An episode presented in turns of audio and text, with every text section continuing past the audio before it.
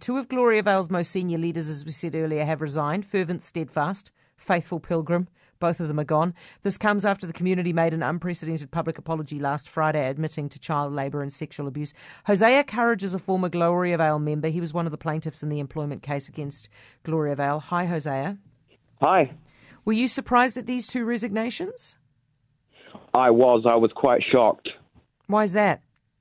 Uh, Glory Vale has never stepped down the leaders because of outside opinions, ever. So, what do you think's brought this on?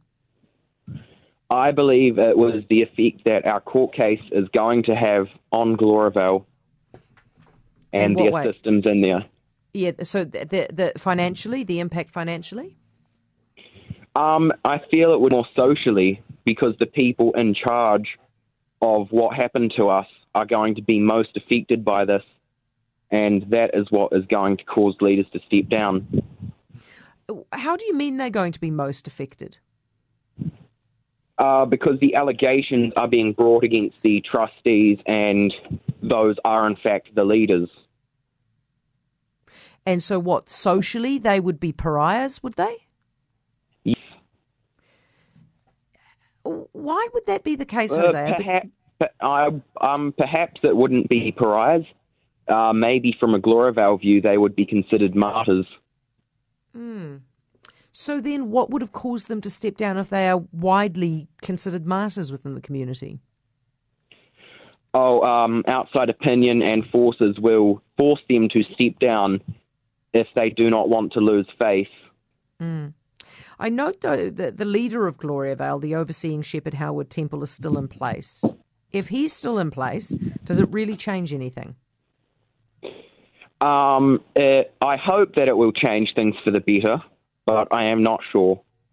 We'll have to wait and see. What about? I mean, we were all reasonably surprised by last week's apology. Were you? Oh, yes, very. Why?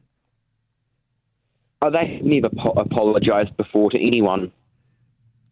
Part of the apology, I thought the bit that was particularly interesting was that they um, admitted they're going to have to go away and figure out the difference between child labour and chores. Now, are they are they seriously unable to tell the difference? Do you think? I don't think anyone could not tell the difference. one of the se- one of the one of the theories that had been put to us was that if you grow up in a community where you know that's just what you were forced to do when you were young, you might think that that's perfectly acceptable as a chore for young people. What do you think? It could be the case. Okay, Hosea, thanks very much. Hosea Courage, former Gloria Vale member.